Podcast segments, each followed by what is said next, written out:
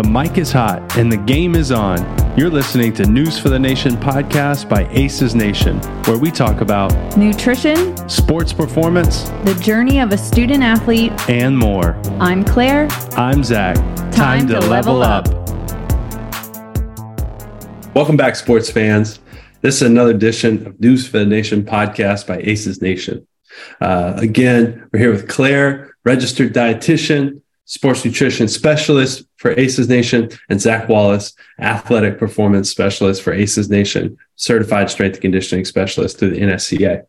So today we are going to talk about our views and perspective of youth sports training and nutrition.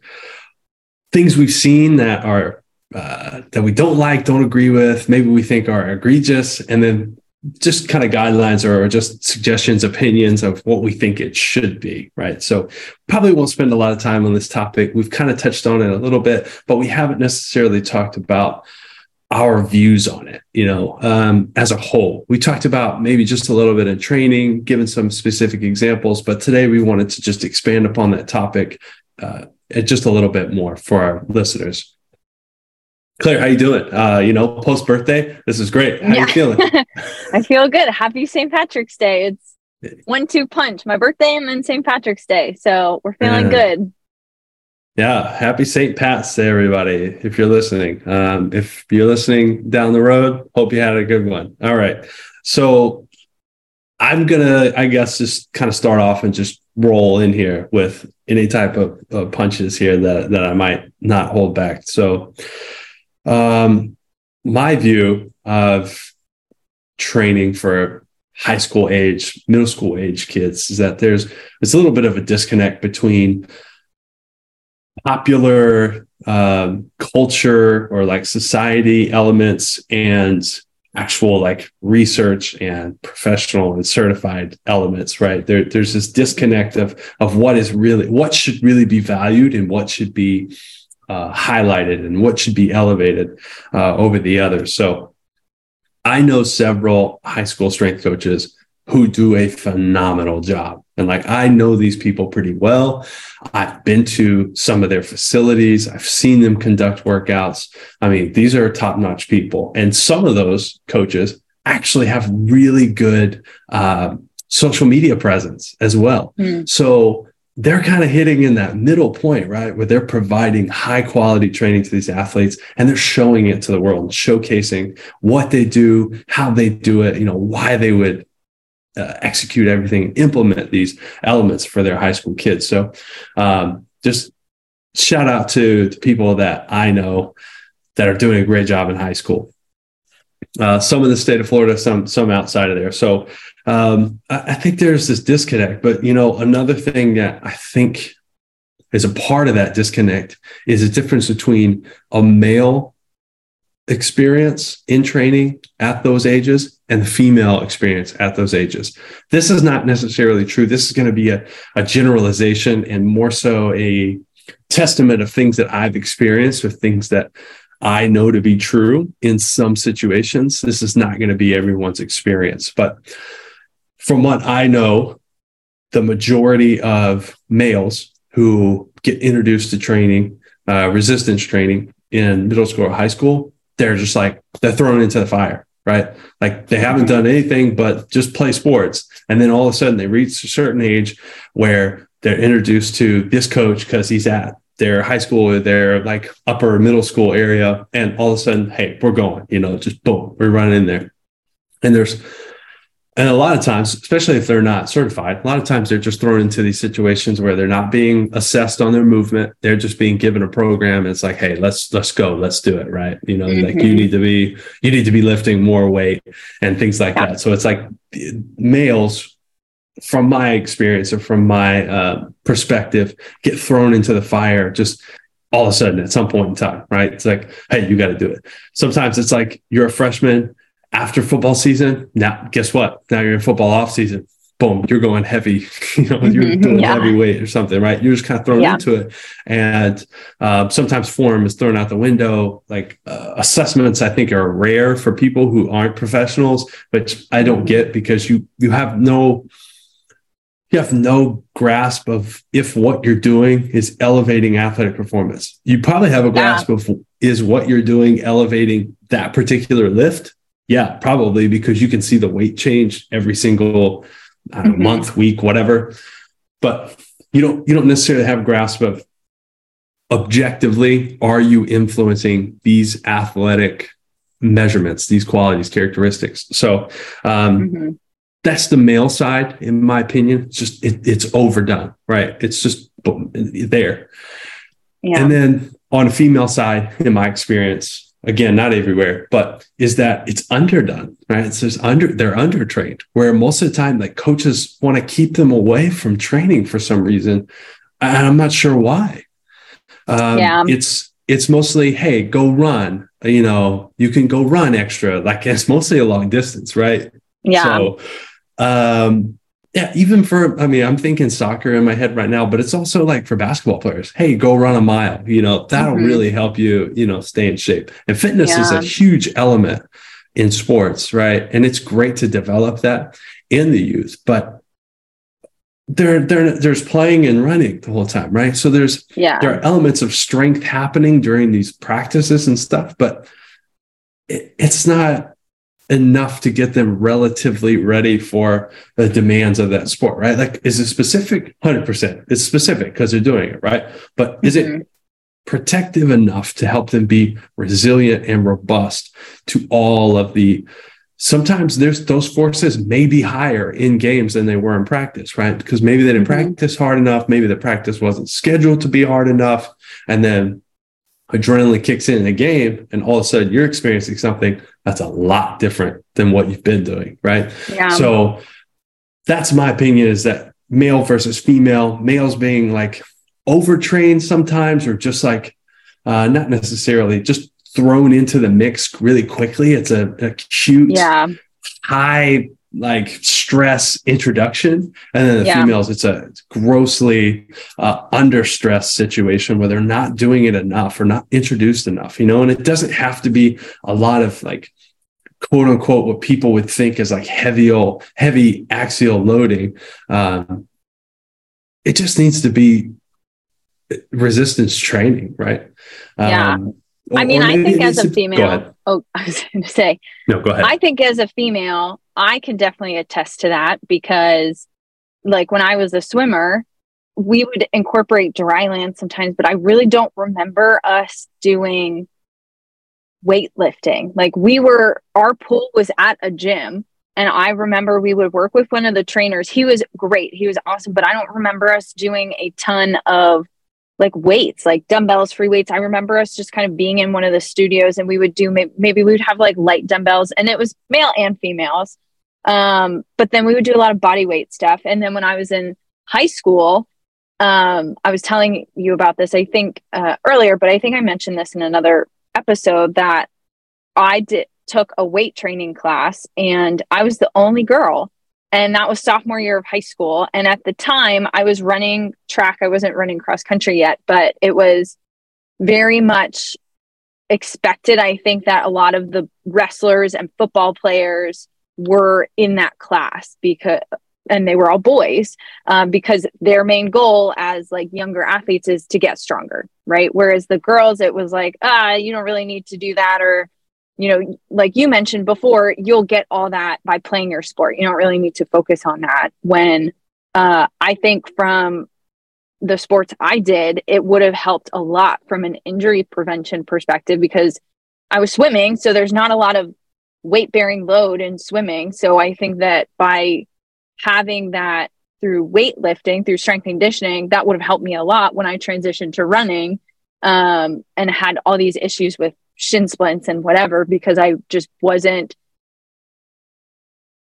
doing the work to load my bones and you know have have that increase in bone mineral density so i can definitely speak from experience that i think there is a difference between the male and female and uh, females shouldn't be afraid of, of lifting it's only going to help i think there's i've hear i've heard this a lot on social media too of trainers trying to dispel this myth that if women or girls lift, they're not going to get bulky. And there's still this idea that if I lift as a female, I'm just going to automatically become like bodybuilder physique.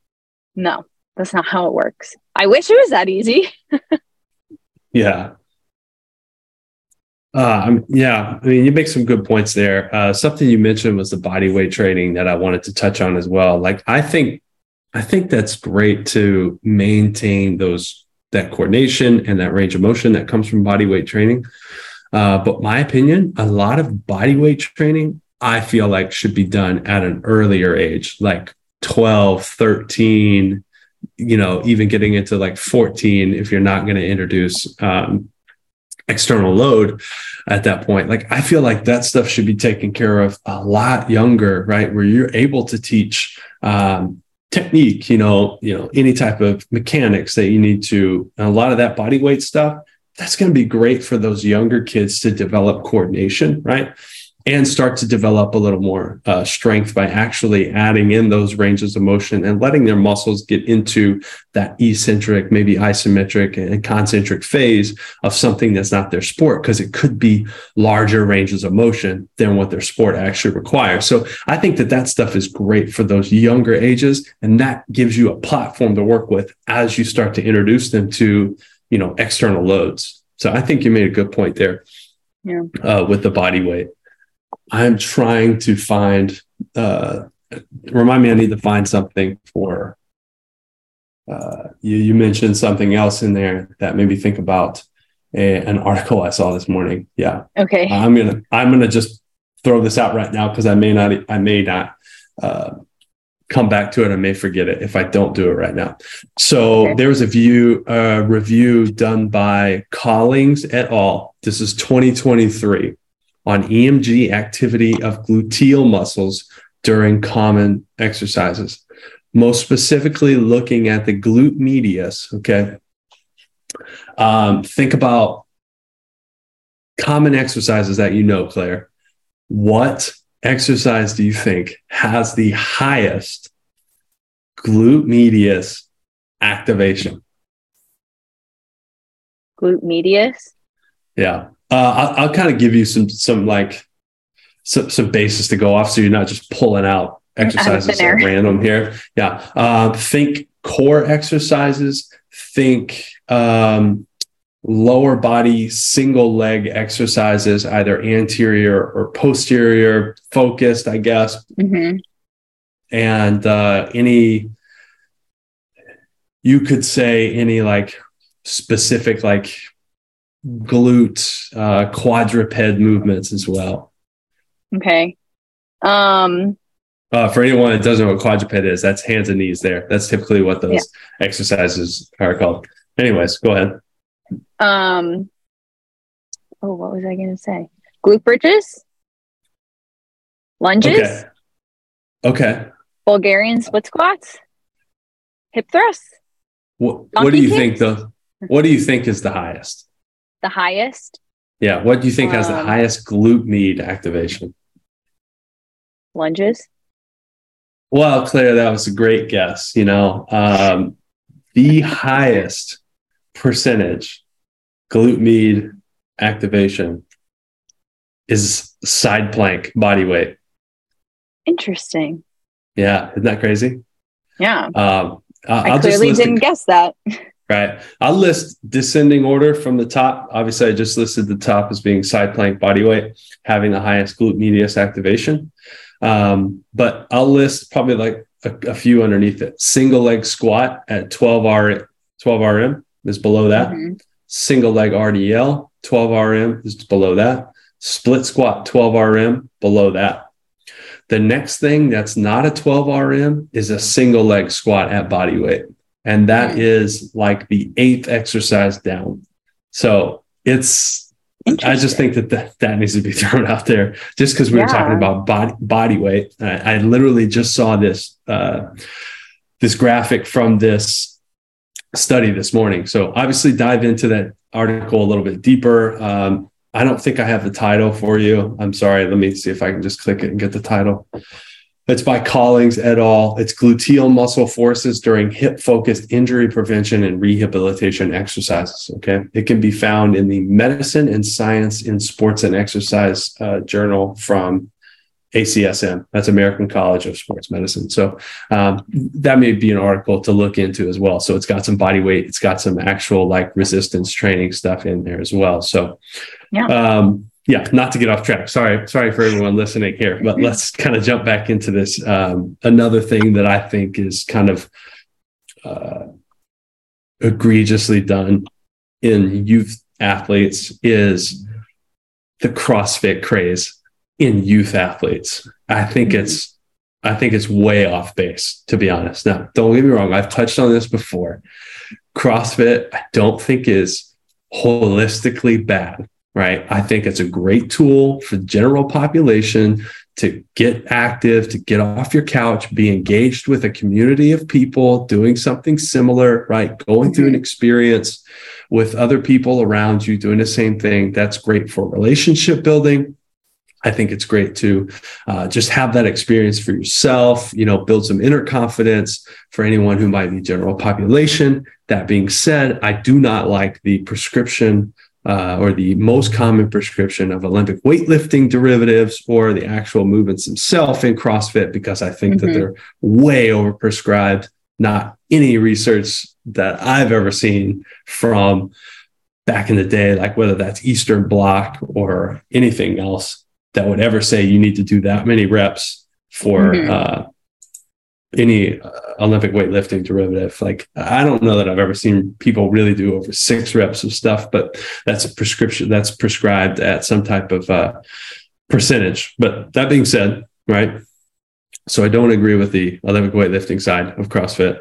Um, but for the youth sports, a lot of these kids, I think, get introduced to it from that um, from like their parents or like that supervisor role mm-hmm. or that person who's administering that coach who's writing the uh, workout on the whiteboard that day is like, man, I did this in CrossFit today. Like it would be great for you to do too. Right. And even if they change some things, like if they change like the Olympic uh, movement to just deadlift or something, well, that's what is that? I don't know. That's probably like 15, 21 deadlifts in a row and then yeah. What, what's what's the what's it like 20 21, 21 15 9 15 9 yeah. Yeah i mean so it's probably something like that. Maybe sometimes maybe it's every minute on the minute for whatever you're you're like getting almost no rest at some point later down the line because you're getting mm-hmm. more fatigued and moving slower.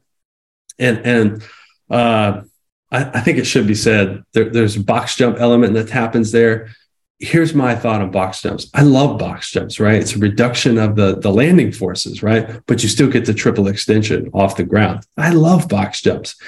I don't love it when people land on box jumps crouch down in the lowest squat they've ever done in their life, right? Completely hip flexed. I don't like that landing. It doesn't tell me that you've done what you think you've done. The whole goal of that triple extension and jumping is to move your center of gravity as high as you can, right? Mm-hmm. If you jump from a standing position to where you land is where you measure your center of gravity movement. Right. If you were to stand, load, and then jump, and you're completely flexed as you land on the box, you haven't moved as high as someone who is halfway flexed, you know, if they land mm-hmm. on the box. So someone's in athletic position when they land on the box you know, and it was the highest they could go. And you're in a fully flexed position, hip flexed. Your your hip hasn't moved. If for the same height, you haven't moved as high as the other person, right? So mm-hmm. I think the landing as tall as you can on the highest box that you can land tall on that's the emphasis we need to go to, especially in that scenario, because we're not worried about landing forces or landing in athletic position. We've taken that out, right? So we need to try to move the hip higher, right? So that that hip displacement, that's what we really want there. So that's uh, let me, uh, I got sidetracked again to, to yeah. box steps there, but let me get back to the CrossFit, CrossFit for kids. Yeah. So I don't think that those are the skills that we need to be working on so that we're doing so many things, so many main movements mm-hmm. in a fatigue state as we get later and later down the line, right? right? That's not the program that they need to be working on, right? If they need right. to get fatigued in anything, it needs to be their sport or mm-hmm. some type of really focused um, oxidative conditioning session, mm-hmm. right? Or, or, maybe it needs to be like in these long rest intervals, they should feel a little fatigued during a glycolytic conditioning phase. Um, mm-hmm. A mentor of mine really kind of challenged the the wording of that, and I'm trying to use it. So instead of saying anaerobic and aerobic, I'm trying to use you know glycolytic and uh, mm-hmm. oxidative as, as, my conditioning terms now. Uh, shout out Babalejo, but um, so that's one thing. I don't think the CrossFit is, is appropriate for kids, right? Like yeah. I don't, right? If they're general population or whatever, like I don't know. That's not what we're talking about. We're talking about youth youth right. sports, right? Kids are athletes. Um, yeah. Another thing that this is going back to the male side of it, but could be a female side. Again, these are just my perspectives or just my experiences here. So uh, I, I want to cover everything, but I'm really speaking from one perspective. So please understand that. Um, but whenever kids are introduced to Olympic weightlifting uh, lifts, right? They're like actual movements, like clean, right? Whether that be from the floor. Let's say it's a derivative like it's power clean or something, right? I don't like it that it starts at 15, 16. You know, like like mm-hmm. I said, just all of a sudden you've never done a clean in your life, right? And then all of a sudden you hit off season for this particular sport and your coach says, Hey, we're doing power cleans today.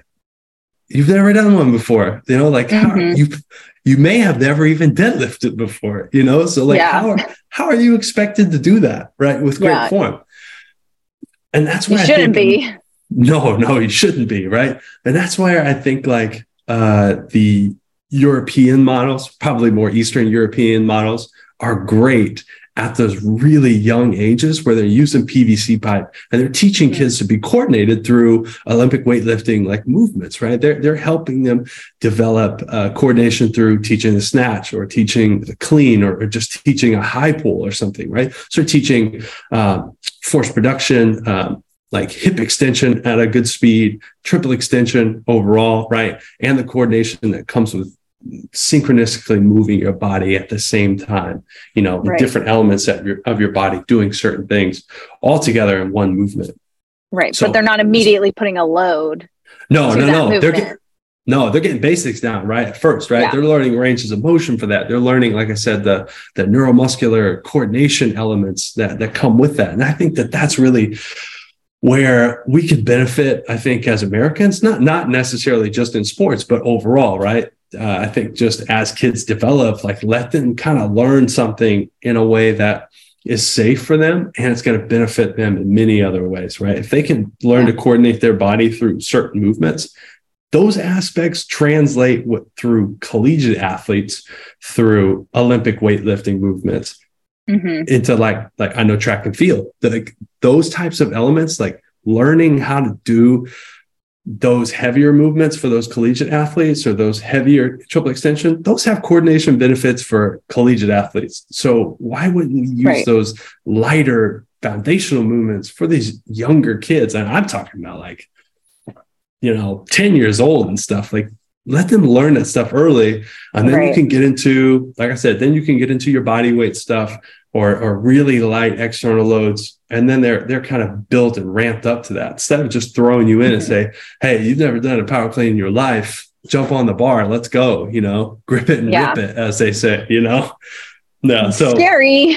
Yikes. I know i know. But all of this kind of to come back to the importance of having really good coaches there at the high school level right? Mm-hmm. More so, if you can afford it, you need to have a certified professional running all of these strength conditioning aspects for your team, right? Uh, mm-hmm. But if not anything than that, you know, you just have, need to have a really good coach who's educated, who who's is getting the right resources out there. But, yeah. but man, if, if high schools can somehow get certified professionals and their information into uh, middle school and high school age, that's the way to go, right? Mm-hmm. And, and and be great. Probably the best situation for you is to get that person in person, you know, mm-hmm. on campus with your kids. But if not, you need to find a way to get it. You know, maybe through the Connect app. Shameless maybe, plug. yeah, maybe through the Connect app. You know, so yeah, if, it's better. If you're a, yeah, if you're an athletic director, high school coach, you need help with some of that stuff, reach out to us. Okay. But let me get back to this here. so I don't want to just plug or just talk about resistance training and things that happen in the weight room. I want to talk about the importance of movement skills as well, like some of the things that happen on the field that might be beneficial to, uh, or on the court might be beneficial to actual sport itself, right? So coordination was the thing that we talked about a lot, like skipping. I know sometimes kids have a lot of trouble skipping, right? Whether that's mm-hmm. just a casual skip, whether that's uh, something more um, focused, like an A skip, right?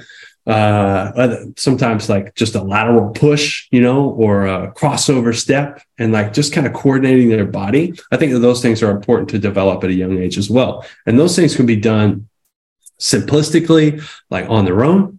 You could throw in elements in games. Like when I used to work in the private sector with really young kids, one, one good thing that my boss taught me there was like, you know, find a game that just incorporates all these elements play the mm-hmm. game for a little bit. And then when you're giving them a break, bring them in and just kind of t- just tell them one thing of like, hey, this is, remember this right here? Well, this was really important because of this reason right here, you know, mm-hmm. and they're catching their breath, they're drinking their water, right? And then boom, right back. And then it's like, all right, let's go back to playing, you know, and then at the end of it, maybe you tell them one more thing that was really important there. Yeah. So, and, and what they did well in those elements. So make it fun for these kids, you know, as they're younger, play some games and really kind of touch on those elements just to kind of uh, give them that beginning knowledge of, hey, this was this was really fun and I enjoyed this, and it was really important for this reason, you know. Mm-hmm. Um, so the coordination aspect there, but uh, acceleration and deceleration really important for sports, especially reactive sports like basketball, soccer, football. Um, you know, maybe if you're an infielder, um, it's important as well in baseball, softball. So those sports where you have to react to something, um, it's it's good to have the foundations. You can also build strength through learning how to to slow down, get your center of gravity low, be in a position to make multiple actions off of that, right? To go left, to go right, to go forward, to go vertical, to turn around, to go backwards, any of that stuff, to, to have that base the change of direction perspective is great.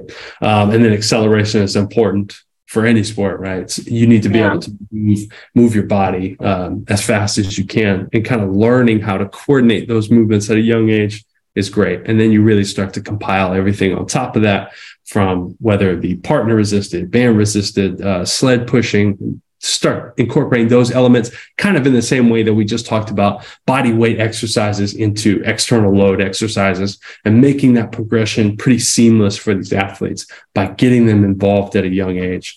Um, and I think the last thing I want to talk about movement skills is really jumping and landing technique. So timing arms and and your lower body timing your upper body with your lower body is a big thing that i know some kids they kind of struggle with. And just some people just kind of put their arms here and then they jump up right? Not a lot happening there as far as synchronizing your entire body moving. Um, and your upper body accounts for quite a bit of your uh, jumping ability. Mm-hmm. so when used when used. Um, so it, it's important to teach them how to coordinate that as well.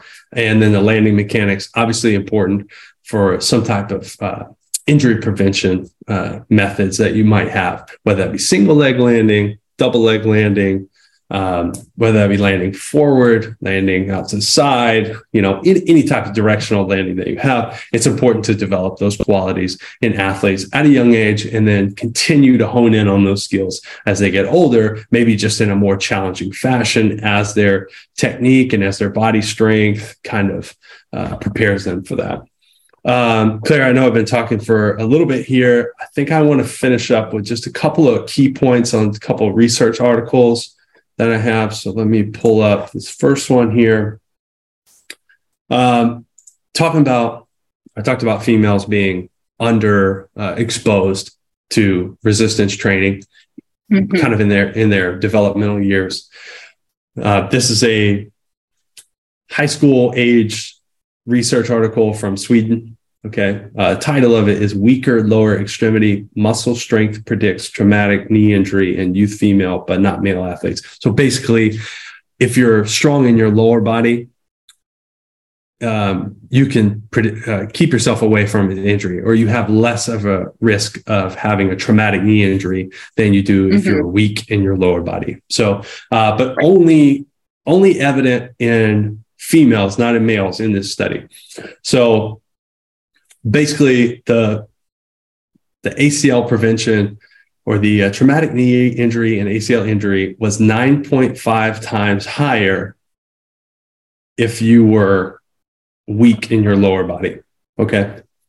Hmm. So basically, just not being strong enough in your legs in your lower body, glutes, hamstrings, quads, uh, calf muscles, all of that stuff that ties into your lower extremities. Being weak in that area will expose you to higher risk because you're not able to handle forces that you're trying to use all of a sudden in the game right? So you need to be stronger so you can have those ranges of motion. You can have that muscular coordination. You can have that muscular strength to endure those forces and those directions that you might be able to. So that also comes, I think, needs to tie in with a little bit of on field training as well that I mm-hmm. mentioned mm-hmm. at the very end with movement. So that was one study. Um, and then the last one that I mentioned or that I'll talk about is basically talking about strength, con- uh, strength training in adolescence quickly the title is strength training for children and adolescents benefits and risks. And at the very end in their discussion uh, they just said that on the, the very positive side resistance training has proved to increase basic motor skills like muscular strength coordination and flexibility but also body composition in terms of fat free mass to fat mass ratio and increased bone health. So all mm-hmm. of those things are important for kids general health as they're growing but also for their athletic uh, longevity as they're going. So, um, just really important. And I think that's a great segue because of the last two points that we can go to you and your perspective mm-hmm. on uh, youth sports. Yeah. I think a lot of, so a lot of like the nutrition recommendations and strength conditioning too, we mentioned in our second episode where we talked about should youth athletes be doing the same as you know, collegiate and professional athletes. Um, I think it's unfortunate the the lack of access, maybe not necessarily always access, but just the lack of education these younger athletes have when it comes to nutrition. Um, even from like from like a in school perspective, but also just from like learning from um, maybe coaches or uh, just other people that um, are part of the sports organization. So you know, the world of sports nutrition is still growing. It's still pretty young in terms of where it is compared to like the world of strength and conditioning. Um, it's growing from a collegiate perspective. There's a ton of sports nutrition programs, especially in Division One colleges. But when you look at high school, there's really not many, if at all. I think in terms of sports dietitians in high schools, there's a handful and the majority of them are in private schools. Um, so be, just because of funding and that you know that's fine. That that makes sense. A lot of people mm-hmm. may not have access to that the school system but um, when you look at how important it is from just a health perspective which i know we've talked about before too it would make so much sense if we could invest in having some sort of nutrition prof- professional in the high school setting uh, especially for those athletes, so that maybe we don't need to invest as much in the collegiate setting. Maybe we don't need five or six dietitians at each school because we have one or two dietitians at these high schools. So they don't need as much support in college, or they don't need as much of the manpower because we're meeting with athletes, you know, consult after consult after consult, just going over the basics. Well, you mentioned at high schools and you talked about funding well, I think they should have uh, a registered dietitian on staff. Mm-hmm. How about the count? How about the county level for yeah. public schools? Right. That's not having to have somebody at each site, right? That's having someone who's got oversight for everything, who can provide information down to these coaches. That's important, mm-hmm. right? That can provide information up towards any administration. And that way, maybe funding can be, you know, redistributed out to these yeah. certain areas and this person may be able to affect um, the quality of you know school meals and stuff like that right so i think it would be great if you had uh, I, I, don't know if they have registered dietitians on uh, county school districts they do. you know staffs oh that's great you need yeah. that right but the majority of those are are not necessarily geared towards athletics. From from my experience, a lot of them are more in the school system for like just general health and wellness. So they do have um, access to or influence on like school meals and that sort of thing, which I think is right. great. So maybe they're doing more of like um, seminars or talks on like wellness. Um, but mm-hmm. I think the athletics piece falls through the cracks because it is a different population and there are different recommendations and needs for those athletes for the for that set of people. Um, so I think that's that would be great too if we could get maybe both of those or if we could find somebody that can do both or has the capacity to do both in some way even if it's not necessarily individual meetings if it's just you know going to preseason um, like parent orientation and talking to all the parents and athletes one time a year like that would be better than nothing because you're trying to hit as many people as you can. Maybe you have like I don't know, 30 schools in your county, and you can't obviously right. meet all of those athletes every single year um, or have like one on one consultations with those people. But, you know, I think that would be a, a good place to start and see how much of an impact it could make because. Um, from my understanding and from the research I've seen, especially in most of it's been in collegiate athletics, but in these athletes that are meeting with a dietitian or just get nutrition sports nutrition education, their performance and their health and their just practices and habits around eating are significantly impacted for, for the better. Right. Yeah, you're right. So, yeah. So I think that that's my take on it. Um, I just think there's there's not enough support early on for these athletes to to get access to accurate uh, applicable sports nutrition information. Yeah, I agree. There's a lot of um, professional guidance that's that's lacking. You know, maybe not in, mm-hmm. in every school, right? Especially not for a private right. school, like you mentioned, that's got the funding, that's got you know mm-hmm. uh, a strength coach on staff, a nutritionist on staff. Um, so those those schools are not lacking, right? Those kids are, right. are getting exposed to that, right? But for everyone else, you know, you, you, need resources to be out there, and you need reputable resources to be out there, not just you know social media, um, agility ladder in the sand person. Mm-hmm. You know, you, yeah. you need you need somebody that's great. You know, need not somebody who's just clickbait information out there for you or something that looks fancy or looks great. You know, you need something that's actually has some uh, weight to it that actually means something It's valuable for you so mm-hmm. um, i'm glad that that we work in a setting where we can provide that uh, yeah. for people um, at that you know affordability cost and at those levels where um, it's not provided automatically for you um, and, mm-hmm. and, i love that we can i love that we can do that from afar right like we're affecting yeah. people you know in washington we're affecting people in you know uh, Charlotte, North Carolina. You know, so yeah. I, I, love that we're able to work with these people, whatever sport they're in, um, and just help youth athletes be a little bit better, move a little bit better, you know, eat a little bit better, you know, mm-hmm. just be mm-hmm. informed. So um, that's great. That's good information. You know what? I think that's a great point. You know, uh, for us to just close the book on this one right here, so that uh, people aren't over fatigued by us talking forever on these podcasts.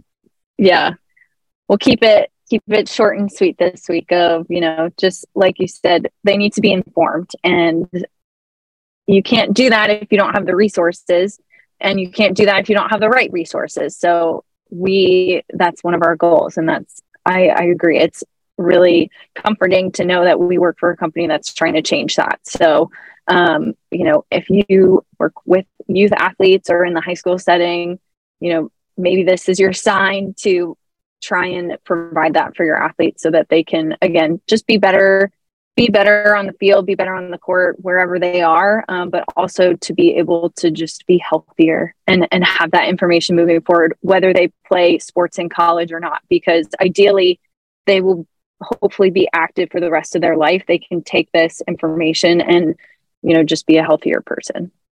Absolutely. And not just for our listeners in the states I know we've got listeners international. there's still a way that we can help you because if COVID taught us anything, is we can do everything from across the globe via yep. Zoom or an app. So yeah. Uh, so yeah, so for everyone out there, we'll we'll put a link um, to our website, to our web form that Claire and I share, where we do consultations, 15 minutes for free.